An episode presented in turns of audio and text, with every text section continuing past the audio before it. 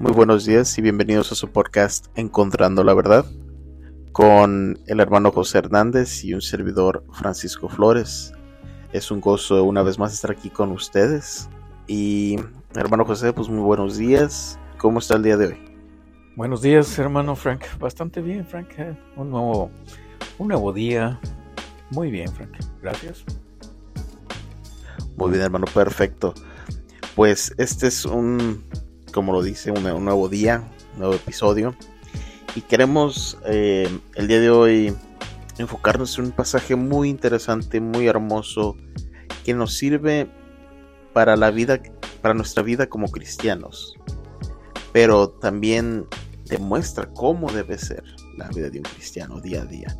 Y en este pasaje, si nos quiere ustedes acompañar, eh, va a estar enfocado en Romanos capítulo 12, versículo 1 al 2. Eh, si no le molesta, hermano, pues yo leo el pasaje y usted empieza ya a dar una explicación de este. Adelante, hermano. Muy bien, déjeme un segundo, déjeme salgo aquí la, Biblia. Y Romanos, para los que no, no sepan, ah, y quizás todos saben, es una carta escrita por Pablo a los romanos. Y en este tiempo crean o no, Pablo todavía no visitaba a la iglesia de, Roma, pero aún así les mandó una carta para pues presentarse, introducirse a ellos y pues que lo, cuando él vaya a visitarlos, pues lo acepten con brazos abiertos, ¿verdad? Pero vamos aquí de nuevo, Romanos capítulo 12, versículo 1 y 2 y el título del capítulo se llama Sacrificio vivos. Dice así, por lo tanto, hermanos, tomando en cuenta la misericordia de Dios, les ruego que cada uno de ustedes en adoración espiritual ofrezca su cuerpo como sacrificio vivo, santo y agradable a Dios. No se amolden al mundo actual, sino sean transformados mediante la renovación de su mente Así podrán comprobar cuál es la voluntad de Dios, buena, agradable y perfecta.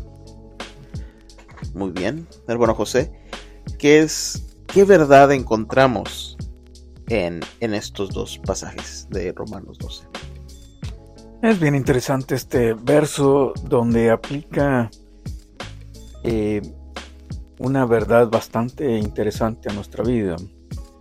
Eh, este verso es una amonestación, es una exhortación y conclusión de los versos anteriores.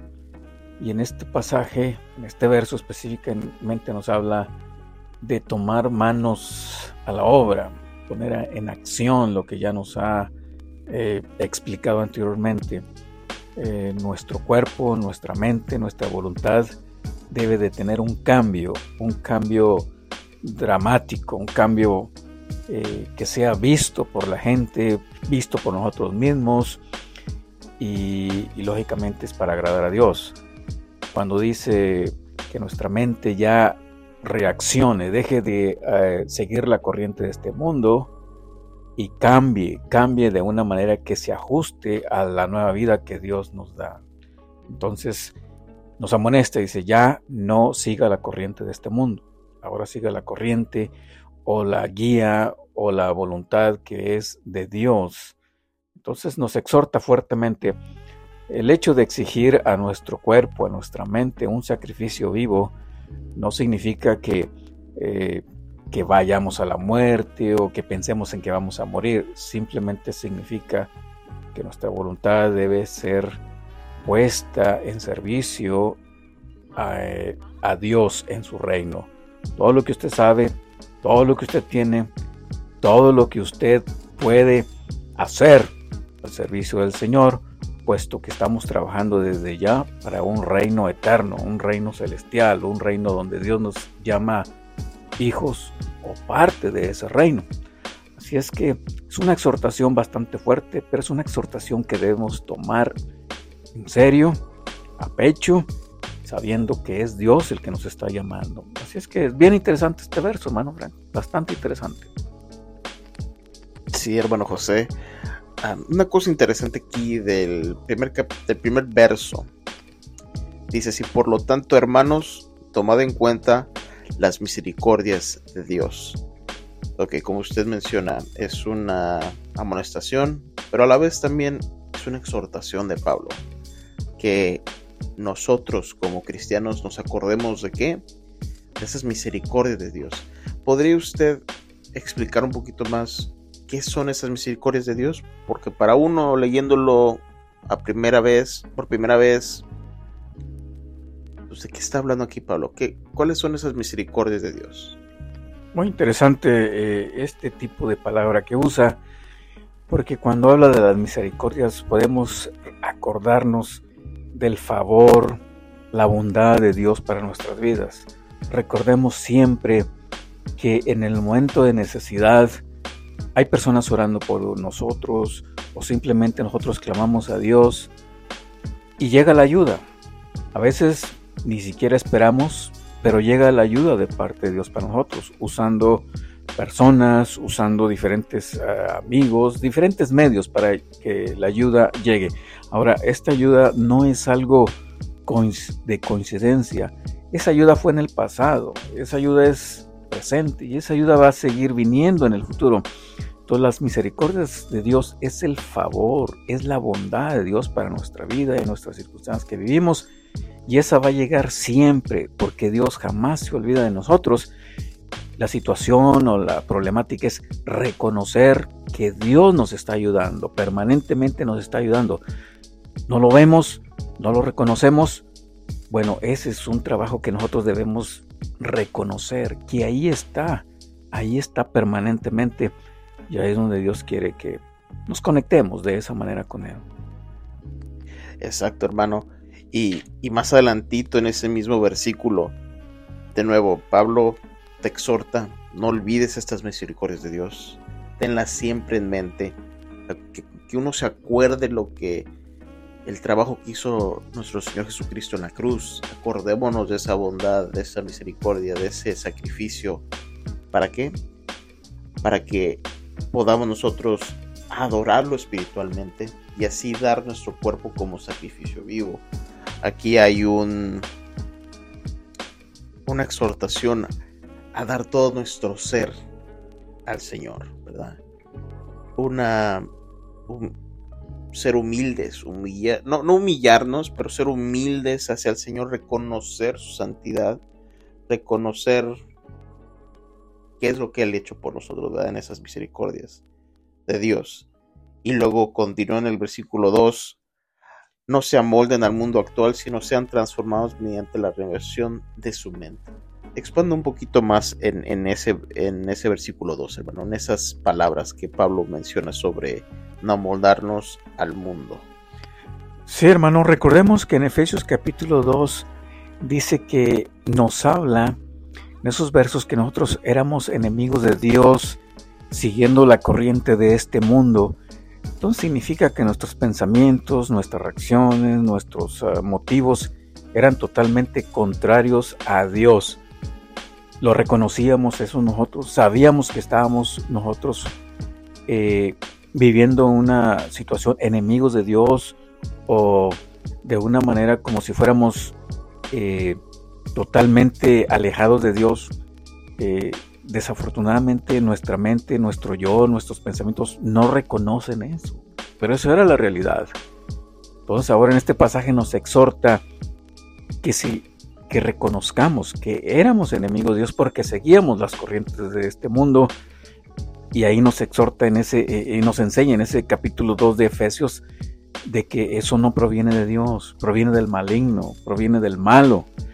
Entonces aquí en capítulo 12 Romano dice, ya dejemos esa vida pasada, ahora ajustémonos, amoldémonos a una vida espiritual de un reino de Dios que Dios nos ofrece a través de Cristo Jesús. La lectura de la Biblia, sus mandamientos, sus exhortaciones, sus enseñanzas nos capacitan para vivir una vida espiritual, una vida de novedad, de vida, como dice Pablo, pero ajustándonos a lo que realmente Dios quiere que hagamos en esta vida.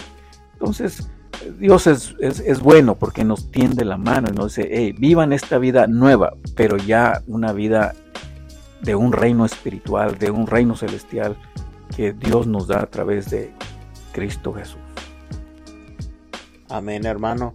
Ah, y si continuamos un poquito más, eh, en estos mismos dos versículos ah, dice sí, si no sean transformados mediante la renovación de su mente. Uh, y hay que acordarnos que estos dos versículos van juntos, no nos podemos separar, van conectados. Empieza Pablo exhortación, eh, acuérdense de las misericordias de Dios, ¿verdad? Para que así puedan dar, ser un sacrificio vivo, santo y agradable. Al hacer eso, uno empieza esta transformación de, de mente. Vas moldeándote a la forma que Dios quiere que seas y así no vas a ser, no vas a dejar que te que estas ideas del mundo o cosas del mundo te, te jalen, ¿verdad? Y para terminar, termina así este versículo 2. Así podrán comprobar cuál es la voluntad de Dios buena, agradable y perfecta. díganos, hermano, de estos, de estas últimas palabras. de así podrán comprobar cuál es la voluntad de Dios buena, agradable y perfecta. Las acciones que Dios nos pide son de un Dios que es infinito, que es perfecto y que Él desea lo mejor para nosotros.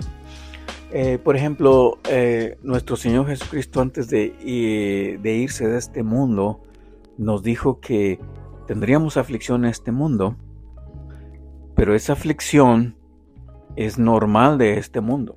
Y nos dijo, que Él nos daba la paz, no la paz de este mundo, sino la paz de Él. Eso significa que cuando Cristo nos da su paz, cuando Dios nos da su paz, es una paz perfecta. No es la paz de este mundo, es la paz de Dios. Y esa paz es perfecta. Y así con cada una de las cosas que Dios nos da, es una perfección que viene de Dios. Entonces, si la voluntad de Dios es perfecta, entonces nuestro deseo debe de ser alcanzar esa buena voluntad de Dios que es perfecta para nuestra vida. Entenderlo, ese es nuestro trabajo, entenderlo, aceptarlo y vivir de acuerdo a esto, a estas cosas que Dios nos enseña y que Dios nos exhorta. Hermanos, ese es el trabajo que debemos trabajar en nuestra mente, amoldarnos a lo que Dios dice, creer lo que Dios dice, ponernos en obra y dice, para que comprobemos. ¿Cuándo lo vamos a comprobar? Cuando nos damos cuenta que lo que del Señor dice, hay perfección, pero también nosotros debemos hacer nuestra parte, amoldarnos, creer y poner en acción lo que Dios nos dice que realmente Él ya lo ha hecho por nosotros. Y de esta manera descubriremos que Dios tiene grandes cosas para nosotros y lo tiene ahora, día en día. Entonces, bien interesantes estos versos, hermanos, bastante interesantes. Y esa es la nueva vida que Dios quiere que tengamos hoy en día, día en día. Y, eso está por, por, verse cuando nosotros ponemos en acción, poner estas palabras eh, en nuestra vida a diario. Amén, hermano. Qué, qué bello es el Señor, ¿verdad? Qué, hermoso es Amén. Eh, en, en estas pocas palabras que Pablo escribió, pero qué tanto podemos nosotros encontrar y qué verdad hay en, hay en, las escrituras. Amén. Eh, unas últimas palabras, hermano. Simplemente darle gracias a Dios por su Biblia, por su palabra. Y me, me gusta cuando ponemos eh, eh, en, nos ponemos a analizar y entender que Dios quiere lo mejor para nosotros. La mejor vida, la mejor familia, el mejor tiempo, la mayor felicidad, el mayor gozo, el mayor gusto. Eh, que, disfruten una de las cosas que Dios nos da. Dios ha querido, quiere y siempre va a querer lo mejor para nosotros. Este, y, pues es la vida, una vida de gozo, una vida de satisfacción. Esa es la vida que Dios quiere para nosotros. El hecho de darle la, espalda al pecado, a la maldad, a las cosas de este mundo, bueno, eso es lo que estorba nuestra felicidad, estorba nuestro gozo, estorba a todas esas cosas que realmente Dios nos quiere dar. Por eso quiere, demos la espalda a todas esas cosas y descubramos y ponemos en, pongamos en, obra y en acción las cosas que Dios nos da, que realmente esas nos traen gozo, paz, felicidad, una buena relación con Dios y con nuestros seres queridos, que es lo que, lo que más amamos en esta tierra. Así que bien interesante.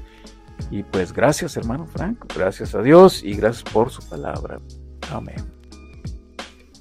Hermano, muchas gracias a usted por estar aquí el día de hoy, por traernos sabiduría en estas palabras, poder de nuevo encontrar esa verdad que Dios quiere para nuestras vidas. Pues, eh, gente, hermanos en Cristo que nos escuchan, muchas gracias por sintonizar al podcast Encontrando la Verdad. Eh, espero por los próximos episodios. Que tengan un maravilloso día y que Dios me los bendiga. Gracias.